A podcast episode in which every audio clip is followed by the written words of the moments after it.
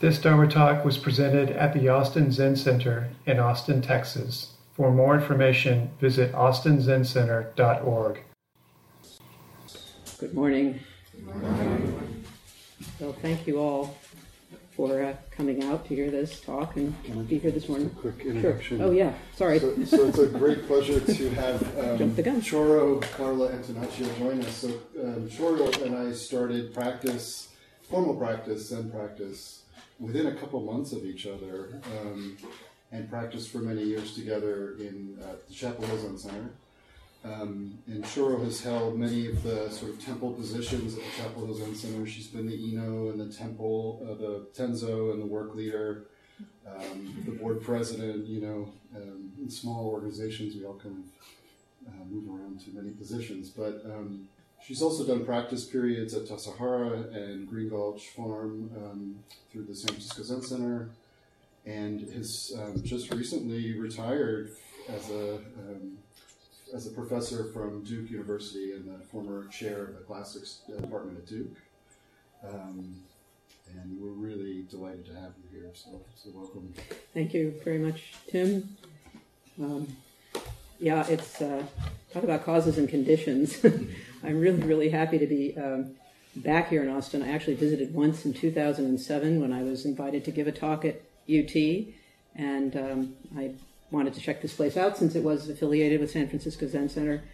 Um, and uh, I was taken somewhere for lunch, and I now realized after last night that it was Spider House. I didn't so it sort of feels familiar to be here, although lots has changed. Um, and who knew that I would return, and Mako would be here, and Tim would be here, wearing his extremely worn Chapel Hill yes. Center Rakusu. But I'm sure you've helped me sew and have stitches in. I probably somewhere in there, yes. so anyway, it's a great pleasure to be back here, and uh, thank you for the welcome, and thanks to everybody again for coming out um, this morning. Um, so I think we advertised this talk as lineage and who's in, who's out. So I, um, lineage is for me our Zen family ancestors, our kind of family tree, um, which I'm sure you chant here. Um, and I'm focusing today not just on, I'm trying to talk about identity, but I'm going to focus on women, um, on the place of women in the lineage, because that's sort of an obvious place to enter for me this question of uh, who we are in the context of this idea of a family and of a lineage. Um, and it is ultimately about who's in and who's out, um, or the idea that there are people who are in and who are out. It's about belonging, it's about inclusion, uh, exclusion, empowerment, recognition, and disempowerment. And I really want to say that it's taken me a long time to build up the courage to actually talk about this and to kind of grapple with it myself.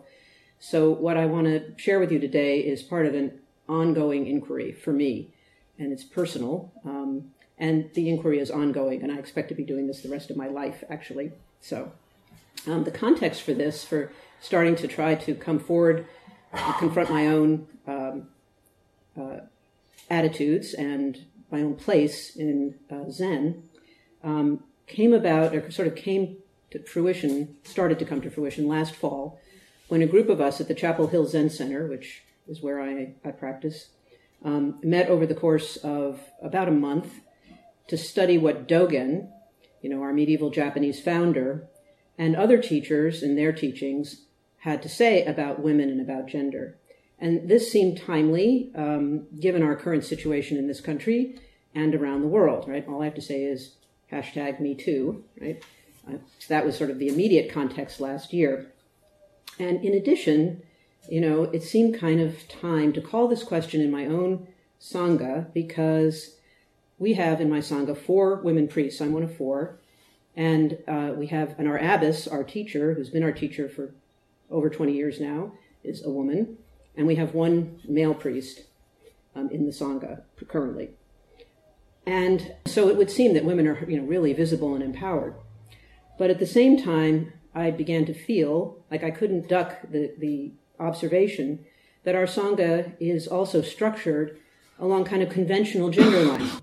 And I don't really know how it is here, so this may or may not resonate with you, but out of about probably something like 15 to 18 people who have Doan training, there is only one woman out of this large group of the Doan Ryo, um, who actually is regularly a Doan, who regularly uh, participates in that way. Um, our elected board of directors is all male but one elected member. Um, nearly all our early morning regulars at Zazen are men, except for that one Doan who comes every Monday morning and at other times as well. All the tenzos in our um, temple have been women, with one exception in 20 years, right? So this seemed to me to be like a pattern in the end that I couldn't dodge, and yet we have these women priests, right? Most of the women are priests, as I just said. And, as I just said, a lot of the men are dedicated practitioners and disciples of our woman teacher, right? Long term students. And here I am sitting before you. I'm a priest. I'm giving this talk, and I'm a woman. And perhaps some of you have noticed that your head teacher is a woman, right? So, what is the place and participation of women in our practice? And again, I'm coming from a very personal and particular kind of context. Now, in the wider context of the San Francisco Zen Center, where many of us, maybe many of you or some of you, um, have maybe visited or trained, there are in fact now many women practitioners or teachers and practitioners, but teachers of Zen in our lineage. And your founding, your founder is Zenkei Shunbo Blanche Hartman, a woman, right? Of the 12 people who have served terms as abbot at San Francisco Zen Center since Suzuki Roshi's passing in 1971, three have been women. And there are many well known Zen teachers in the United States outside our lineage as well. And some of them you probably have heard of. Joan Halifax, for example, at Upaya in Santa Fe, Pat Enkyo O'Hara at Village Zendo in New York City, and we could go on and on. These are outside of our particular lineage of San Francisco Zen Center and Suzuki Roshi. Um, and in the wider Buddhist world, there are very well known women teachers like Pema Chodron, Sharon Salzberg, and we could add to that list very easily.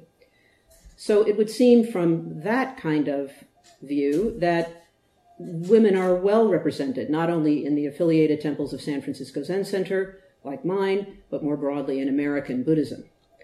But this situation does not hold everywhere, and the presence of women in Buddhism, in and of itself, in the West, does not mean that there are no problems. In Japan itself, the homeland of our particular Zen tradition, there exist training temples for women only, separate from men, and the main temples of Soto Zen in Japan do not allow women to live and train at them full time. In many Buddhist traditions outside of Zen, women monastics, no matter how long they have practiced, are regarded as inferior to their male counterparts and not allowed full ordination. In books on Buddhism, which I was reading when I was in my 20s and curious about practices other than the Christianity I grew up with, and now this is decades ago, right? um, all of the examples of teachers were men, as were all the authors of those books at that time.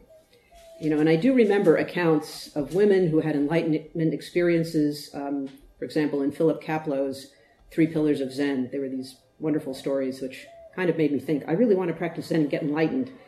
That hasn't happened, but anyway, I'm still here. Um, which these stories encourage me, even as they intimidated me, right? And if you look even a little bit into the past, you will find Western women who were pioneers in Zen, including some who went to Japan, you know, like in the 50s, and were ordained and even had small temples of their own. But they were not participating in the kind of practice and empowerment for women that are currently possible now, especially here in the United States. So, actually, I'm coming to this inquiry from a position of privilege, if you think of the wider context of Buddhism. I'm a woman, but here in the United States, in the West, in a convert Buddhist context, priest ordained by a woman teacher, I am giving this talk, right? I am sitting up here on the high seat. So I'm privileged. And this privilege, I came to realize, you know, is part of a much larger set of circumstances. And since Tim gave you my kind of biography, that maybe some of that is clear. You know, for a long time, I accepted with gratitude, but without too much examination, this really fortunate life that I have. Um, you know, we say it's very fortunate and rare to meet the Dharma in this lifetime, and that's only a part of my fortunate life. I personally have evaded many of the restrictions and limits placed on women by our society, by religion, by custom, by culture, because of the circumstances of my particular birth, my upbringing, and especially the privilege of my education, not to mention the support of many, many people, going back to my childhood. But in my practice life, I finally had to confront this question of where are the women in the history of Zen, right? Not in my immediate context, but in the history of Zen. You know, even though women were all around me in Zen, like, where are the women in the past?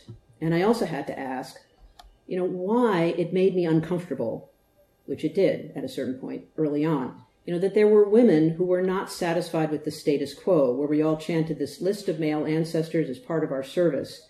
I didn't really want to confront the question of why it was all men because it seemed obvious to me, right? That's the way things were in the past and they had been forever. But I told myself, now it's different, right? Like here I am. It's different. And I was actually kind of satisfied with like an easy fix. We had stopped calling the the male lineage the patriarchs, right? Which like patriarchy. Ah, we'd stop calling the male teachers patriarchs, and we instead were giving them this gender neutral label of ancestors, right? So I thought, good enough for now, right? Recently, I came across an essay that um, Melissa Myozen Blacker, who's a Zen teacher in Massachusetts, not in our lineage, and she sort of summarized where I was actually a while ago. And she said, this is a quote, at one point early in my Zen studies, she says, I witnessed a public conversation between a female student and her male Asian teacher that startled and challenged many of the assumptions I had been carrying. The student asked, Can a woman attain awakening? And the teacher said, No. And she says, After the gasps subsided, he said, And a man can't either. no man, no woman, no attaining. So for Myozen, for Melissa Blacker, you know, this encounter and this dialogue that she witnessed seemed to offer a kind of way out, to take refuge in non duality. And that's sort of where I was, right? But she says that as she came to understand later, seeing into the emptiness of everything is only half the path of awakening. And I finally arrived there myself. And that's the stepping off point for where I am now. So I really agree with this. The emptiness of everything is only half of the path.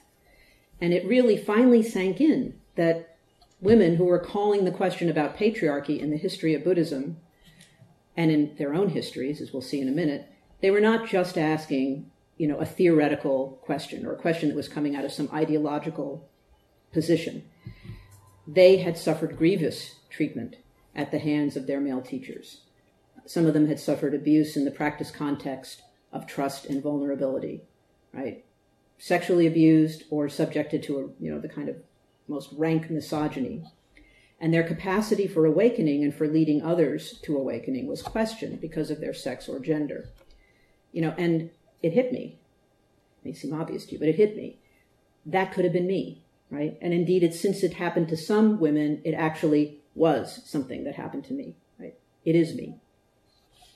So, how do we meet even just this one fundamental aspect of our individual human selves, our gender or our gender identity? You know, and bound up in this aspect of our identity are other questions like how we, the Sangha, how you, the Sangha, we're one body of practice. We are also many bodies.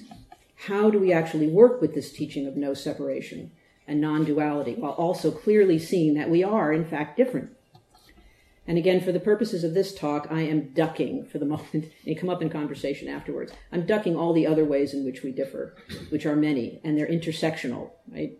That is, we are not defined by any one identity or one oppression, and our experiences and our unique expression of just this person in this time and place are based in overlapping categories. Right? So to just disentangle this one thing is also kind of problematic, but at least it's a point of entry. So in inquiring into this version of, you know, the woman question, I would like to suggest that there are three responses that are currently addressing it, at least in my estimation. And the first one is the one I touched on just now the efforts of Buddhist women, who are not all of them disciples of Zen, to recover women's presence and agency, and from the time of the Buddha himself. Another way, which I also just mentioned, is to extend the Me Too movement to our practice communities and to confront the victimization of women in all ways, to force accountability um, in Buddhist communities and contexts. And that is happening. Um, you know, teachers and Sangha members have been held accountable in the past for really egregious and, uh, you know, finally out in the open abuses. But since Me Too, there has been an outpouring of stories and charges leading to the recent exposure and disgrace of a number of male teachers in the United States. And many women have spoken of their experiences just with sexism, right? It, it, it doesn't always have to do with sexual abuse or, or sexual violence, right? Sexism is an everyday thing. And I'll just give you two examples that I heard of recently. These are not my stories, but the stories of others. Um, I heard a woman priest in a different lineage from ours tell a story about a male peer, another priest, who wordlessly expected her to accept a piece of trash, you know, and dispose of it. He just handed it to her, like, you take care of this, right? She was flabbergasted. And women can be held to a different standard because we are women. For example, told to be softer or some other gender conforming way to be. And I have actually personally experienced that. So it can come from women to women, right? We know that misogyny is something that is embedded in the culture and it isn't restricted to men, from men to women, right? It's not limited to men controlling women. The third way is to investigate the teachings, right? The important teachings of Dogen, our 13th century Japanese founder of Soto Zen, about difference and especially about the gender line. And this was what we were doing in Chapel Hill last winter. And we don't often hear these particular teachings because of the volume of Dogen's work, right? And there is so much to study, right? And his teachings, the ones that we are most familiar with, are really critical. Um, the ones that we chant during service, I'm not sure if you do it here, but we do it, and San Francisco Zen Center does it, like Genjo Koan, just for an example, right? So I want to take these ways in turn, and I'm not going to spend as much time on each of them, but just to kind of touch on each of these three approaches. And the first one, women in Buddha's time. Right? So many of you may know these stories, and if so, I hope you'll be patient. And for those of you who don't know, maybe it'll be new. So, together with the women who have been asking about where the women were throughout the history of the 2,500 year history of Buddhism, we can start with Buddha himself and his first Sangha, his monks who were male, home leavers, who wandered during most of the year but gathered during the rainy season to practice together and hear his teachings. And that's the, that is the origin of our practice periods. And the Buddha's wife from his early life as Siddhartha, before he was Buddha, um, whose, whose name was Yashodhara, and who was the mother of his son, had sent their son to his father to ask for his inheritance. Right? Buddha could have been a king. And of course, you know, you can almost predict that what he got was his father's inheritance was he became his father's disciple. So together with Pajapati, the Buddha's aunt, and who was his foster mother, and with many other women, Yashodhara went to the Buddha and they all requested ordination. Right? And in fact, Pajapati, according to some of versions of this story, had already shaved her head and put on a saffron robe. And they all walked many miles barefoot to reach the Buddha with their request. But he turned them down, and he turned them down more than once. And finally, it's his disciple, Ananda, who was also, as many of you may know, his attendant and his cousin, right? So it was all in the family initially. And Ananda was also the preserver of his oral teachings. Ananda asked him, Well, aren't women capable of practice and realization? The same question that came to Melissa Blacker's uh, Asian teacher. And the Buddha acknowledged that women could attain nirvana just as the men could and at last he agreed to allow women to become renunciant monks. But women were subject to additional rules, and one of these was that the most novice male monk could correct any female monk, but of course not vice versa, and that women always had to defer even to junior male monks. So there was an inequality built into this original acceptance of women's aspiration um, to be and and practice. And from this, we can see that women were present in the Sangha as ordained monks from Buddha's own time, right? But already there was some difference in treatment. And also, there was a prediction that the Dharma, the true Dharma, would not last as long because women were now in the mix. So it's like, you know, the Garden of Eden always has that little problem, the woman, right? After the Buddha's death, the separation of men and women and the proliferation of extra rules for women happened and even today in Theravada Buddhism, women are working tor- towards full equality in ordination in Asia and also elsewhere where this, this uh, Theravada Buddhism has taken root. Right? Since the full ordination of women had ceased, had kind of been broken as a practice.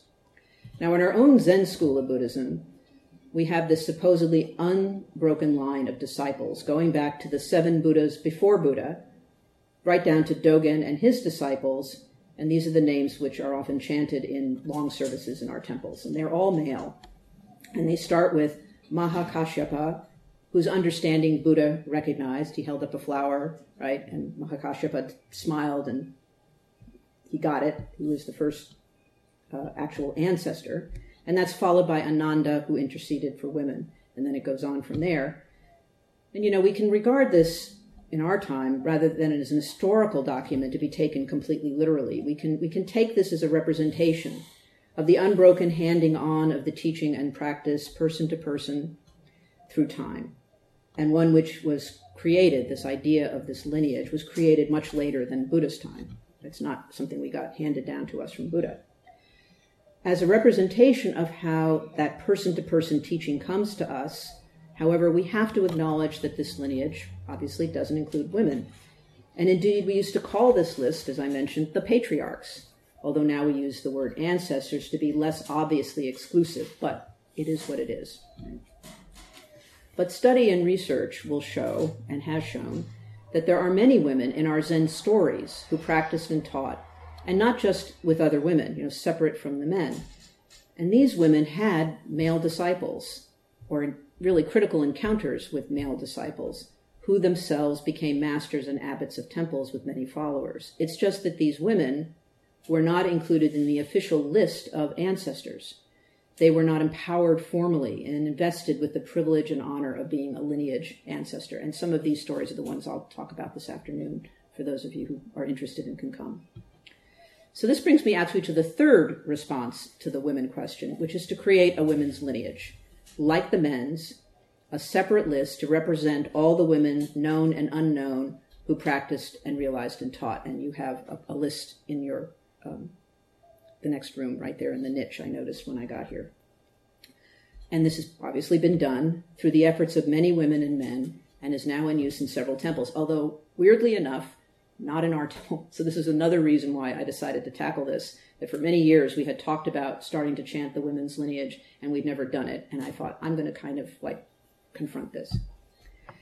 So this list is constructed parallel. The women's list is constructed to parallel uh, the traditional male one, and it begins with mythical figures, the full list, such as Kannon or Avalokiteshvara, um, or at least one version of it does and then women exemplars divided into three groups, just like the men's lineage, and just like the transmission of Buddhism, you know, occurred India, China, and Japan. And these start with Buddha's stepmother, Pajapati, and end with Chiyono, who was a contemporary of Dogen's and who became the abbot of the first Zen women's monastery in Japan. Now, as part of the effort of recovering women's stories and experiences and remembering all women by saying their names, it has emerged that within the male line there may be one hidden woman. And this is the teacher of the Indian monk Bodhidharma or Bodhidharma, who brought Zen to China. His teacher, Hanyatara, or Prajnatara in the original pronunciation, may have been a woman. There are traditions in India and Korea that say that this Hanyatara was a woman, a homeless wanderer with no family in East India who didn't even know her own name. Right there, that's very Zen, right? Don't even know your own name. and she found a master who was called Punyamitra, or Funyamita, as we say it in when we chant. And this Hanyatara was ordained and eventually became the head of her own school of Buddhism, uh, the Sarvastivadin school, which no longer exists as an independent school. But nevertheless, this is really interesting. The teacher of the Buddhist monk who brought Zen from India to China was, according to these traditions, a woman and her gender may have been lost in Chinese tradition because of the assumption that all ancestors were male, and also because Chinese doesn't specify gender the way English, for example, does. Right? But in a way, this is like a token, right? Oh, one woman in the male list, but it's like a minor victory, right? This loss of gender identity can also be found, though, in a really important story about Bodhidharma himself. And from here, we are coming directly to Dogen Zenji's teachings. Um, so, for those of you who don't know about Bodhidharma, he is the monk who famously came before the emperor of China when he arrived from India and he totally baffled the court and the emperor with his behavior. Right? the emperor asked for the highest meaning of the holy teachings, and Bodhidharma said, "Nothing holy, vast emptiness." Right? Answers to questions like that. He also asked, "What's the merit, you know, that I've earned for founding all these temples?" Right? No, no nothing. Right? Nothing. You don't get any merit. And when the emperor asked this monk, you know, this Indian barbarian, who was it who stood before him, Bodhidharma said, I don't know. And then Bodhidharma went off to a cave and he meditated for nine years and before he even accepted any students. And late in his life, he called together four of his disciples and he asked them to demonstrate their understanding of Dharma. And Dogen talks about this, but I want to tell the traditional story first. So the first monk steps forward, Dao Fu steps forward and said, This is his answer. It is not bound by words and phrases, nor is it separate from words and phrases. This is the function of the way. And Bodhidharma replied, You have attained my skin. The second disciple, Songzhi, stepped up and said, It is like a glorious glimpse of the realm of Akshobhya Buddha. Seen once, it need not be seen again. And Bodhidharma said to this disciple, You have attained my flesh. The third, Dao Yu said, The four elements are all empty, the five skandhas are without actual existence. Not a single dharma can be grasped. Bodhidharma said, You have attained my bones. Right, so it looks like we're going from outside to inside here. And finally, the fourth, Huike, Dazu Huike, came up and he bowed deeply, and without saying anything, he returned to his place. And Bodhidharma said, You have attained my marrow. And that is actually the person who became the ancestor, the one we chant as Taiso Eka in our uh, lineage chant. And this is the person who for- formally inherited his authority right, from Bodhidharma.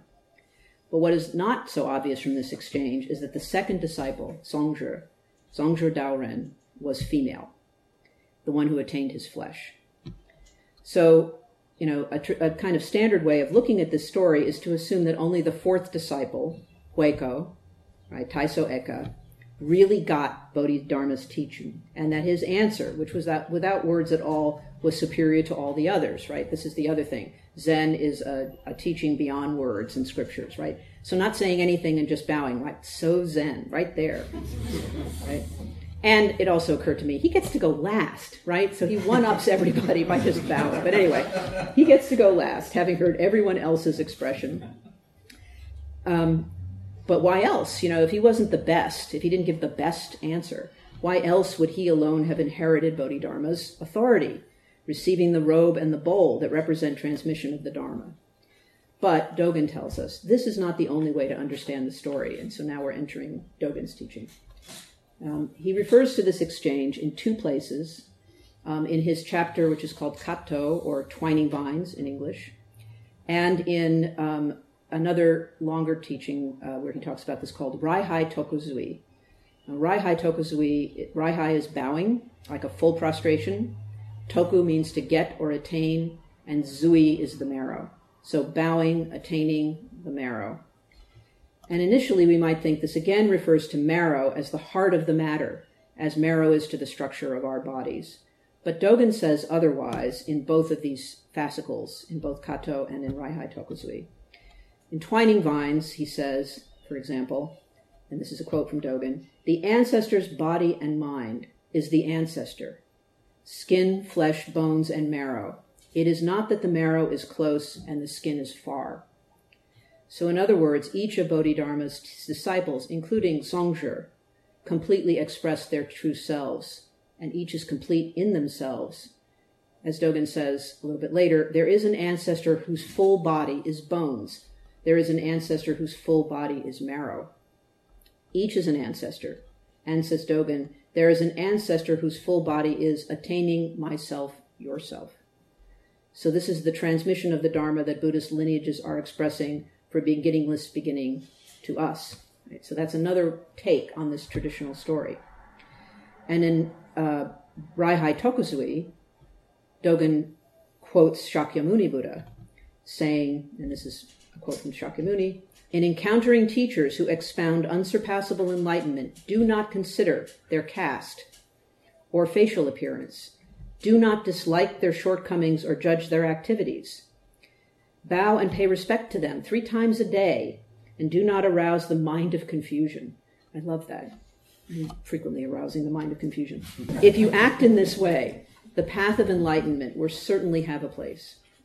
And this is how, and this is, uh, sorry, Buddha again, this is how I have, pra- sorry, Dogen says, this is how I have practiced since I aroused the aspiration for enlightenment, and now I have attained the unsurpassable complete enlightenment. No, I'm sorry. The quote's at the end of that. That was Shakyamuni again. Dogen goes on to list many instances where, quote, foolish people don't bow to people who have attained understanding, but whom they consider their inferiors, you know, younger, female, aged, newer to practice, and so on. Right? All the people we think that are not don't have it, and we don't need to pay attention to them. And then Dogen explicitly says, quote, It is an excellent custom of study that when a nun, i.e., a female monk, a female priest, has attained the way, attained Dharma, and started to teach, monks who seek Dharma and join and study join her assembly, bow to her, and ask about the way. It is just like finding water at the time of thirst. So this is pretty great, actually. Then he mentions Chinese women teachers who taught men. And all of these individuals have been incorporated in the new Women Ancestors. It's not new anymore, but the, the newish Women's Ancestors document that I mentioned. Although none of them inherited the Dharma from each other in the way that men did.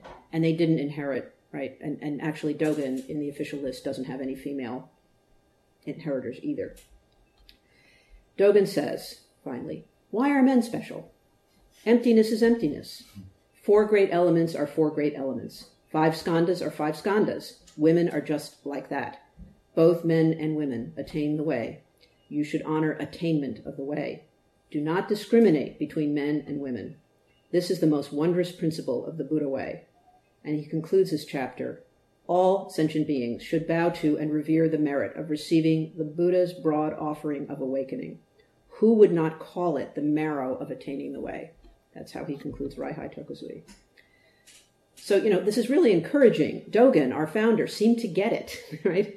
But at the same time, as I said, Dogen's official heirs were men. And we honor Dogen and his successor, Keizan. If you go upstairs and look at the Kaisando, there they are, right? Along with Blanche, that's good but they're, they are his official founders. And they are our founders, like Buddha and women. You know, Buddha recognized and included women, but they weren't really fully incorporated. So now at the end, I'd like to come back to Me Too and to our separation now and our suffering. And I wanted to tell you again a couple of stories. Um, at a meeting I attended of Soto Zen priests from all over the country last fall, um, there was an explicit effort to actually encounter the Me Too moment within this group of priests. They were all priests. And the women met together apart from men and talked openly and to me, heartbreakingly and shockingly, I, it, it shocked me, I, will admit it, of experiences that, that they had had. And there were women in this group, priests who were in their 20s and in their, up to women who were in their 70s. And they all had stories, um, up to including sexual assault by their teachers. And the men actually met separately with a facilitator to confront their own experiences. And I think the idea was to confront patriarchy by themselves away from the women, to confront their entanglement with patriarchy, however it was for them. And then after those meetings, the next day, those who wished to, not everybody wanted to, but those who wished to join together in a mixed group, shared their experiences with each other as much as they wished. No one had to talk, but people could talk. And those present in that meeting, the women present, heard how men, too, were sexually victimized and abused. Surprise, right? And we were all reminded that all women, although women have particular experiences, which is important to bring forward, all of us, all of us are human beings. And we are all subject to suffering. And we are and we all do this to each other, right? There, there are variations on this, but it's our human condition. And at that meeting there was a really powerful moment of shared grief. We were crying and reconciliation um, at the end of this encounter. And we all vowed to keep meeting our suffering and separation fully and to support each other in doing so, whether together or divided by whatever dividing line we, we, we felt we had to honor. And here I want to invoke um, Angel Kyodo Williams, who was just here with you this week. Some of you may have heard her speak, and I don't know what she talked about here, but in, she says in a recent essay in the most recent uh, Buddha Dharma magazine, she says, This is where, this is a quote, this is where your liberation is on the line. Many people in positions of dominance don't know their own story. When you presume, and now I, the aside is as I did, when you presume that this is just the way it is, or that you got here on your own strengths, then you don't recognize that you even have a story. And I have to say, as if it wasn't clear already, that this has been me at certain times in my life.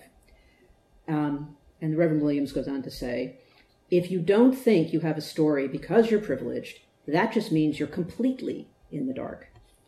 You have a right to reclaim yourself, she says, but you have to do the work of finding out how it is how it is that who you truly are has been obscure.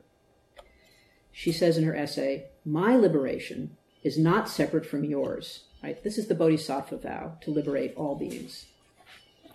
So it's up to us, each of us individually and together, to integrate our practice and understanding with our personal individual uniqueness, with our stories, in this society, in this place, and at this time. Dogen teaches that all the ancestors, and I would say all the women too, are here when we practice. They only exist when we practice. You know, he says we are one Buddha and one ancestor. And realizing the truth of this is my practice and my vow. And what about you? Right? May we all realize the Buddha way.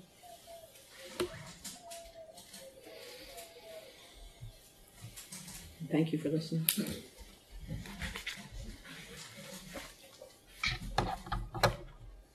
If there's time, I'm happy to talk. Does anybody have a comment, question for Shiro? Yes, Oh, me. you. You're the first person I saw. Yeah. Um, so this idea of one's personal story and um, identity came up when Reverend Angel Williams was here too, and I realized I'm not exactly sure what that means. I mean, okay, so I used to come a lot, and then I was on the board, and I didn't come after we had this fracture in the community. Am I speaking loud enough? And then now I'm trying to get back in the swing of things, and uh, this this idea of identity and all is, I think, uh, kind of like, oh, uh oh, to me, because uh, this place can be, or any maybe any meditation practice can be a kind of refuge where you kind of ignore things, really.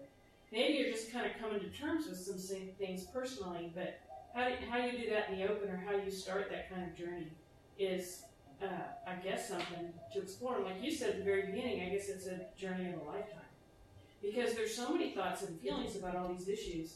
Like if you, if uh, after uh, Reverend Williams spoke, I went home and woke up in the middle of the night. I did this two nights in a row, thinking about race and my relationship to race Mhm. and uh, capitalism and identity. And probably the same thing's going to be true for gender. It just stirs up a lot of stuff that is, feels a little dangerous to talk about. Mhm. And but on the other hand, what am I here for then? Because I'm not here to go to sleep again or to settle back. I mean, I could feel myself getting riled up. Yes. So I'm just curious about how do you? I mean, do you sit about, sit with it every day, or do you ride, or do you, you know, that sort of thing. That's not really a question. I just made a statement. Sorry, everybody. That's fine. I'm sure a lot of people are thinking this way. I mean, I, I, I told you a little bit about the situation in my own temple, which is mostly, you know, really harmonious, and people do, I think, find it a place of refuge, and they come there to be. I mean, fre- frequently people say, you know, they have an expectation of safety. There's some expectation that you come to a place like this and you're safe. And yet, you know, it's a community of human beings, and we, we are constantly tripping over ourselves and each other, right? That's the, the, the point of it is that any human organization and community, there's going to be entanglement, there's going to be conflict, and it's how we how do we deal with it. So I think this is where the teachings of compassion, which I haven't mentioned, really come in. That you know, we vow. The vow is to keep showing up, and that might not. That might mean you have to take a break. You have to, you know, hit the reset. And I've just started reading a book by Joan Halifax about what she calls these edge states, where you're at that you know point of looking over the cliff and you're trying to figure out can I can I stay at the edge like this? Can I jump and and do something helpful, or am I just going to fall? And if I fall, she's saying, you know, that's okay. But then what do I? That some of the greatest growth is when you fall off the cliff, right? That's what her experience of a lifetime has taught her, and she's writing about it. And I'm, I've just begun the book, so I can't really say more than that. But I'm finding it encouraging to think that you can fall off the cliff. The whole community can maybe fall off the cliff. But that's where we grow, right? That's where we pick ourselves up and take up the practice, which is bigger than any particular incident or person or you know situation. And the the whole community comes together to do that, right? That we we find the refuge in each other, but we have the expectation of how we try. At least we aspire to meet each other, and it's confronting our own suffering and the suffering of others. And takes great courage. It takes great courage, I think, to do that. I mean, it's taken everything I have, really, to do it.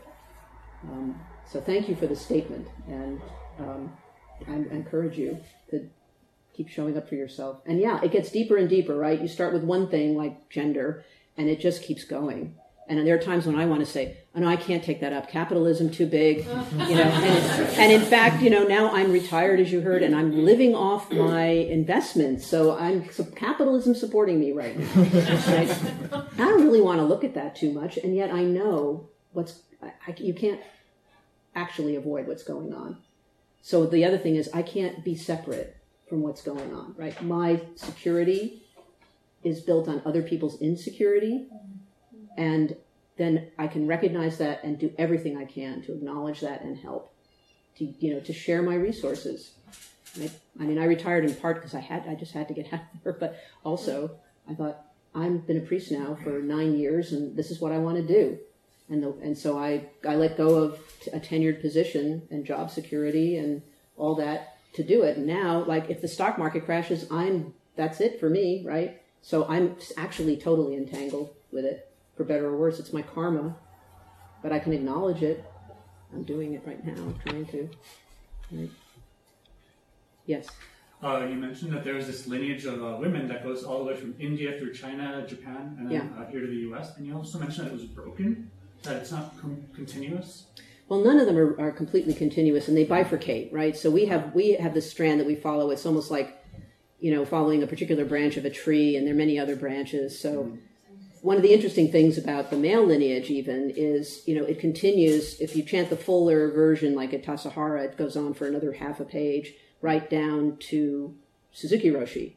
And then what, right? You know, there, so does it include living people? Traditionally, it includes only people who are deceased. So, you know, Blanche Hartman, for example. But Blanche isn't part of the women's lineage, and it actually sort of stops in the medieval period in the case of the male uh, lineage that we generally chant. So it's like, oh, safely in the past, right? But it, so now I think the question is, how do you, how do we continue this, and how do we decide? But I, I actually kind of doesn't matter to me in a way because I feel like we are really all Buddhas and ancestors. If we can really fully enact that in our communities and practice, you know. One question that was asked of me in Chapel Hill was, well, why don't we combine the two lineages? Why don't we put the men together with the women, you know, somehow?